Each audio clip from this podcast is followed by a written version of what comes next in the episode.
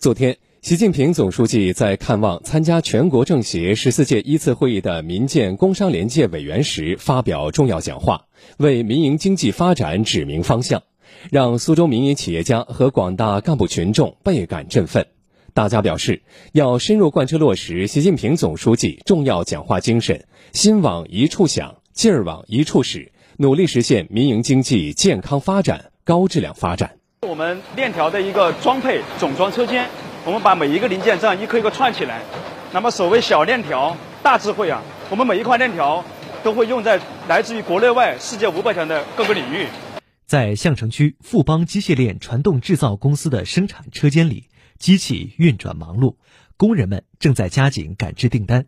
公司总经理蒋文军告诉我们，开年以来企业订单不断，同比去年增长了百分之三十。深耕行业二十六年的他们，已经成为国内最大的链条制造商。习近平总书记在讲话中表示，党中央始终坚持两个毫不动摇，三个没有变，始终把民营企业和民营企业家当作自己人。蒋文军说，总书记的亲切关怀让企业倍感振奋。总书记讲话让我们感觉很有温度，很温暖。像总书记在谈话中也提到了，要守好主业。我们希望通过两到三年的努力呢。呃，能够把我们的智能化车间提高一个台阶，产能提高百分之四十五，那么争取把我们的产品技术核心呢不断的提高，那么提高我们的竞争力，让企业保持快速增长、高质量增长，啊，为员工、为社会，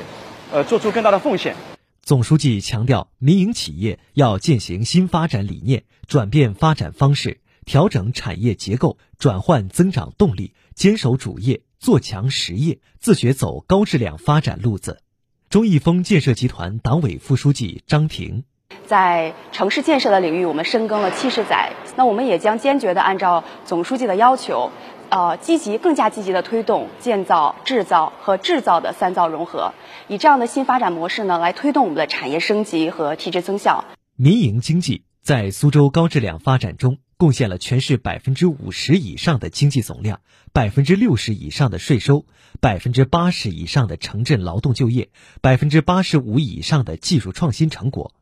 二零二二年，苏州开展优化营商环境创新行动，实施一百项改革举措，连续两年位列营商环境最佳口碑城市。良好的营商环境造就了民营经济蓬勃发展的土壤。苏州市委统战部副部长、市工商联党组书记王义兵，总书记呢，再次对民营经济的发展寄予了很高的期望，对我们民营经济发展，应该讲进一步坚定了这个发展的信心。接下来的这个实践中呢，就是进一步和我们的苏州的企业家一起啊，深刻领会啊党中央啊总书记啊这个讲话的精神，围绕苏州民营经济的。自身的优势啊，这个在主业实业上进一步深耕啊，鼓励有条件的企业在科技自立自强方面做更大的贡献，鼓励更多的企业向一流的世界一流企业迈进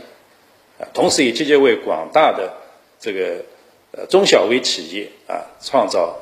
啊更加舒心的啊营商环境。